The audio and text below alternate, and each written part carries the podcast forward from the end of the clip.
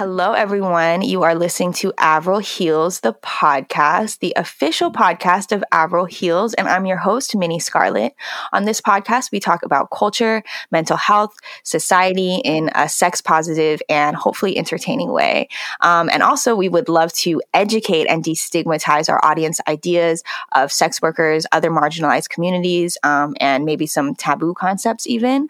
Um, we think it's important to not only educate by listening to professionals professionals and educators and these science, you know, statistics and all this stuff, but also telling the stories of the sex workers and marginalized peoples that make up these statistics because there are a lot of nuances that we think are important to telling the entire story.